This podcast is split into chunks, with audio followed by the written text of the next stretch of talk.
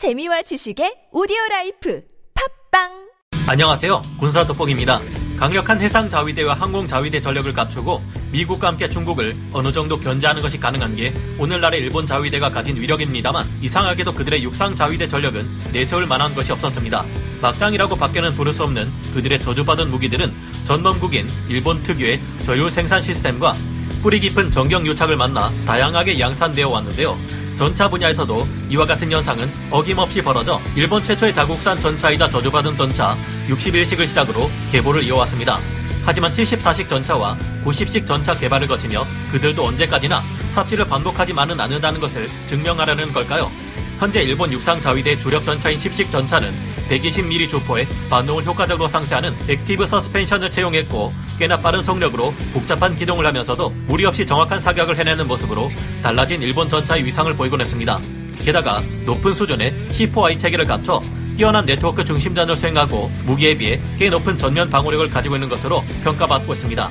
그러나 현대식 일본의 주력 전차 10식 전차는 태생적으로 극복할 수 없는 큰 단점을 가지고 있다는 것이 진실인데요. 최근에는 평지에서 기동훈련 중 잘 달리다가 갑자기 무한궤도가 통째로 빠져버리는 기가 막힌 일까지 벌어졌습니다. 거친 드리프트까지 선보이며 강렬한 인상으로 미군조차 놀라게 만들었던 우리 한국의 K9 썬더 자주포와 크게 비교되는 것이 일본의 전차들은 유독 궤도가 자주 빠지는 사고가 난다는데요. 여기는 설계상의 문제도 있지만 이해하기 어려운 자위대의 문화가 큰 영향을 끼치고 있다고 합니다. 왜일까요? 오늘은 현대 전장의 환경에 맞춰 야심차게 개발되었으나 극복하기 어려운 태생적 한계를 가지고 있는 일본의 주력 전차 10식 전차가 어떤 난관에 처해 있는지 알아보겠습니다. 전문가는 아니지만 해당 분야의 정보를 조사 정리했습니다.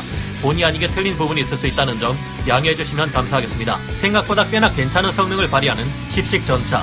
1990년대 초 소련이 붕괴하고 냉전이 끝나자 일본은 더 이상 과다한 무장을 유지할 필요가 없어졌습니다. 그래서 당시 운용되고 있던 74식 전차는 퇴역이 늦춰졌고 당시로서 최신식 전차였던 90식 전차의 생산 대수 또한 크게 삭감되었는데요. 그런데 1990년대 후반이 되자 중국의 무상이 본격적으로 부각되면서 중국이 일본에게 있어 역내 가장 큰 안보 위협으로 떠올랐습니다. 이에 따라 일본 방위성과 육상 자위대는 두 가지 안을 내놓았는데 그중 하나가 바로 빠르고 가벼운 새 전차를 개발하는 것이었는데요.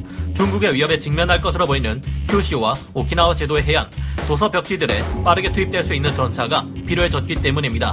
이를 실현하기 위해 TKX라는 프로젝트 명 아래 연구 개발이 진행되어 2004년 첫 시제 차량이 제작되었고 2008년 실험을 거쳐 2010년 두대 시제 전차가 일반에 공개되었는데 이것이 바로 10식 전차입니다. 2012년 제식 채용되어 전력화된 일본의 10식 전차는 여러모로 획기적인 장점을 가지고 있었는데요. 10식 전차는 120mm 주포의 강력한 반동을 상쇄하기 위해 포탑에 active 서스펜션을 장착했습니다. 이 덕분에 불과 40톤에 불과한 소형 전차가 90식 전차와는 비교할 수 없는 강력한 위력의 고압포를 쏘면서도 차체의 흔들림을 거의 완벽하게 억제하는 놀라운 성능을 보였는데요. 여기에는 주태 장치 또한 큰 영향을 주는 편인데 앞서 일본의 국방과학연구소라고 할 수 있는 방위성 기술 연구본부가 저반동폭 기술을 개발했고 이것이 10식 전차에 적용된 결과 반동을 크게 억제할 수 있었던 것으로 보입니다. 게다가 10식 전차는 90식 전차가 가진 것을 능가하는 hunter-killer 능력을 보여줬는데요. 전차에서 포를 쏠 때는 전차장의 통제하에 포수가 표적을 사격하는데 이를 빠르고 편하게 만들어주는 것을 hunter-killer라 부릅니다. 아마 FPS 게임에서 저격 라이플을 들고 돌격해오는 적들을 상대해 보신 분들이라면 쉽게 아실 텐데요.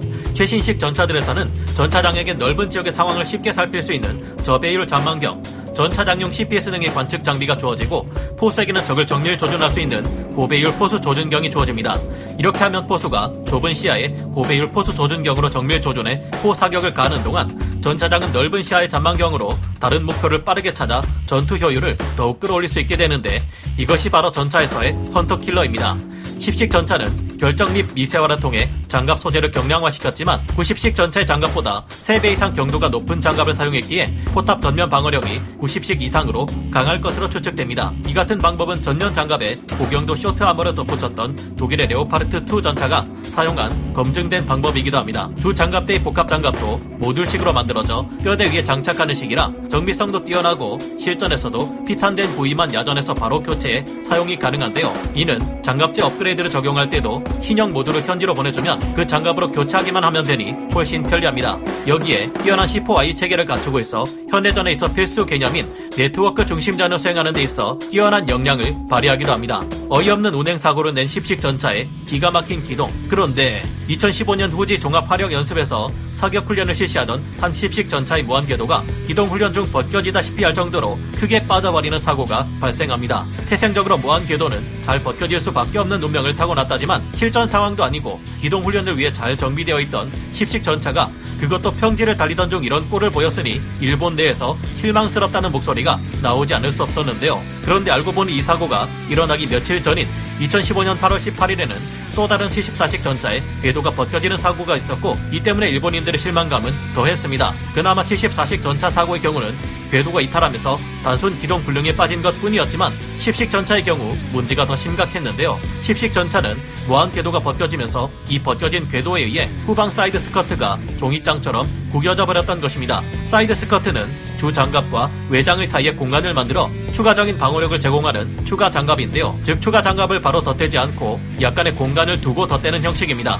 철갑탄의 경우 얇은 강판을 뚫는다 해도 이를 관통하면서 탄두가 변형되고 궤도가 틀어질 때가 많은데요. 이 때문에 관통력 40mm짜리 철갑탄이 35mm 단일 장갑은 뚫지만 30mm 주장갑과 5mm 사이드 스커트 형식의 공간 장갑은 못 뚫는다는 점을 이용하는 것입니다. 사이드 스커트가 얇은 추가 장갑이기는 해도 이는 화학탄에 대한 추가 방어력을 제공하기 위한 목적으로 다는 것이기도 한데 고작 이탈된 무한 궤도에 눌려 구겨져 버린 것입니다. 사이드 스커트가 제 역할을 할 수 있으려면 어느 정도 경도를 가지고 있어야 하기에 적어도 구겨지지 않고 깨지거나 부러졌어야 한다고 합니다. 그런 사이드 스커트가 아예 구겨지고 찢어진 것을 보면 무게 감량을 위해 사이드 스커트를 만들 때 경도와 강도가 낮은 금속으로 만들었고 이 때문에 피탄 시 방어력을 보장받을 수 없다는 것을 뜻합니다. 이런 사이드 스커트를 달고 실제 포탄이 날아오는 전장에 나갔다면 그 결과가 뻔하겠죠. 물론 무거운 전차를 끌고 다녀야 하는 무한궤도의 특성상 야지에서 빠른 속도로 달리다가 급조향을 틀게 되면 어느 전차에서나 궤도 이탈 현상은 발생할 수 있습니다. 십식 전차의 궤도 벗겨짐 사고는 토사물이나 돌 등 야지의 다양한 이물질이 궤도와 보기륜 사이에 끼어있는 동안 달리다가 궤도가 이탈되기 딱 쉬운 상황에서 급조향을 바로 틀어버린 조종수의 잘못이기도 합니다. 이 때문에 우리 한국의 K9 썬더 자주포가 십식 전차보다 더 빠르게 기동하며 급조향을 틀면서 강렬한 드리프트까지 보여준 것에 미군들이 크게 놀란 것인데요. 궤도가 벗겨진 십식 전차는 안 그래도 민망한 상황에서 이 문제에 빠르게 대처하지 못하고 1시간 가까이 삽질만 반복하다 결국 견인차 불러서 견인해 버렸기에 더욱 욕을 많이 먹었습니다. 십식 전차는 이런 사고가 자주 일어날 수밖에 없는 이유가 있는데요. 대부분 6개 광폭 보기륜을 사용해 궤도 이탈을 어느 정도 방지하는 다른 전차들과 달리 안 그래도 좁아 터진 차체에 5개의 보기륜만 가지고 있는 데다 자위대 특유의 허세에 가까운 고기동을 자주 하다 보니 이런 문제가 속출합니다. 일본에서 자위대는 흔히 세금 먹는 하마 정도로 인식되기에 이런 따가운 시선을 의식한 나머지 자위대는 훈련 상황에서 너무 과장되고 실전처럼 보이는 기동을 보여주는데 이런 상황에서 좁아 터진 무한궤도에 다섯 개 보기륜을 가진 십식 전차가 멀쩡하면 그게 이상한 것이라고 합니다. 자위대 시범 영상을 보면 헬기가 착륙 지점으로 가는 간단한 기동을 하는데도 굳이 영화의 한 장면처럼 급선회를 하는 것은 물론 착륙해서 병력을 내리자마자 바로 이륙하는 오버스러운 장면을 연출할 때가 많아 사고 위험이 높은 편입니다. 십식 전차의 치명적인 진짜 단점. 하지만 십식 전차에는 더욱 심각한 문제가 있는데요. 십식 전차는 야 이거 경전차 아니냐? 왜 이렇게 작아? 하는 농담까지 들을 정도로 작게 만들어지다 보니 확장성이 딸린다는 점이 가장 심각한 문제입니다. 이전에 까일 대로 까였던 일본의 고형 주력 전차들은 그래도 시대 기술 발전에 맞춰 추가 개량을 하는 식으로 성능이 뒤처진다는 단점을 어느 정도는 상쇄해 왔습니다. 그러나 십식 전차는 자체 자체가 작다는 태생적 한계를 지니고 있어서 더 이상의 개량이나 확장이 힘들다는 문제가 있어 시대가 지날수록 성능이 더 떨어질 수 있습니다. 우리 대한민국 육군이 K1 전차의 개량을 K1A2 단계에서 멈추고 이후 새롭게 K2 흑표 전차를 개발한 것 또한 K1 전차의 크기가 작아 확장성이 부족하다는 문제 때문이었습니다. 55톤이나 나가는 K1 전차가 확장성이 부족하다고 평가받는 판국에 40톤에 불과한 10식 전차는 오죽하겠습니까? M1 에이브람스 전차가 1980년대 생산을 시작한 이래로 부록에 가까운 나이가 되도록 주구장창 개량을 거듭하며 계속 쓸 수 있는 것도 애초에 덩치가 워낙 크게 만들어졌기 때문입니다. 경량화에 따른 또 다른 부작용이 있었으니 바로 장갑 방호력이 크게 약화되었다는 것입니다. 보통 장갑 전체가 전차 무게 대부분을 차지하다 보니 칩식 전차는 경량화를 위해 장갑이 크게 약해질 수밖에 없었는데요.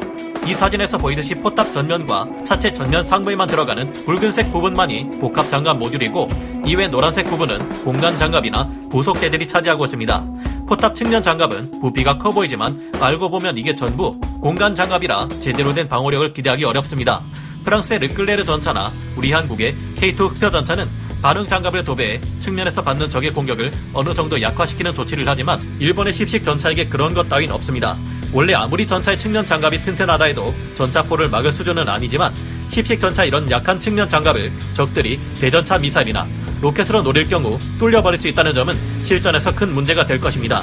일반적인 주력 전차의 포탄 적재량이 40발에서 50발에 이르는 것에 비해 십식 전차의 포탄 적재량이 22발밖에 되지 않는다는 점은 그나마 좋게 봐줄 수 있습니다. 일본 내에서 방어용으로만 굴릴 경우 쉽게 추가 포탄을 공급받을 수 있을 테니까요. 하지만 역시나 일본 망장 무기의 공통점 저유 생산이 십식 전차의 발목을 잡습니다. 일본 재무성은 105mm 저반 농포로 장착한 저강도 분쟁 및 신속 대응용 장륜 장갑차인 16식 기동 전투차와 10식 전차 중 하나만 선택하라고 자위대에 압력을 넣었는데요. 방위성은 신속한 배치라면 바퀴가 달린 16식 기동 전 투차가 낫다고 판단했고 그 때문에 10식 전차의 도입 대수를 줄이는 대신 16식 기동 전 투차를 함께 생산하기로 결정합니다. 결국 10식 전차는 연간 저유 생산량이 평균 13대에 불과 정도로 생산이 느린데 이런 식이라면 한 개 대대를 10식 전차로 채우는 데만도 3년이라는 긴 시간이 걸립니다. 이렇게 생산율이 낮으면 덩달아 가격까지 상승하죠. 10식 전차의 가격은 그렇게까지 비싼 편은 아니지만 역시나 대당 약 160억 원 수준으로 3.5세대 전차 중에서는 상당히 비싼 축에 속합니다.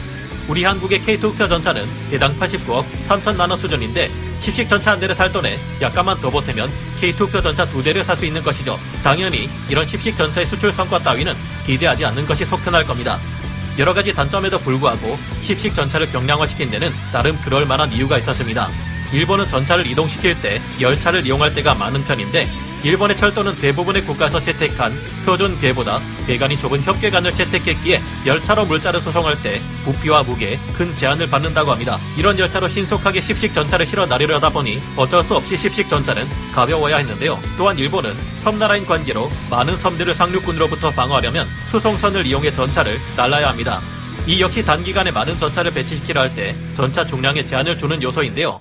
전범국인 일본은 전수방위 원칙에 따라 전차의 개발 사상 또한 해안을 따라 배치해 상륙군을 저지하는 것에 초점을 두고 있는데 이것이 십식 전차의 전면 장갑만 강한 이유이기도 합니다. 일본의 경우 해상 자위대와 항공 자위대 전력이 워낙 강하지만 이들 전력으로 연안 방어를 해내지 못하고 적병력의 상륙을 허용하는 순간 전쟁에 있어 크게 불려진다는 단점이 있는 것으로 알려져 있습니다. 물론 어느 나라나 군대의 무기체계는 어떤 작전 계획에 따라 어떤 목표를 세워두고 운용하는지에 맞춰 최대한 효율을 끌어올려야 하지만 십식 전차의 경우를 보면 그래도 어느 정도 전차라 불릴 수 있을 정도의 기본 능력은 갖춰야 할 것 같다는 생각을 해보게 됩니다. 이런 점은 우리에게도 마찬가지로 적용될 것이고 위급 상황을 대비하자면 어느 정도 예상치 못한 상황에서도 대처할 수 있는 능력은 갖춰야 할 것 같다는 생각이 듭니다. 여러분은 어떻게 생각하시나요? 오늘 군사 돋보기 여기서 마치고요. 다음 시간에 다시 돌아오겠습니다. 감사합니다. 영상을 재밌게 보셨다면 구독, 좋아요, 알림 설정 부탁드리겠습니다.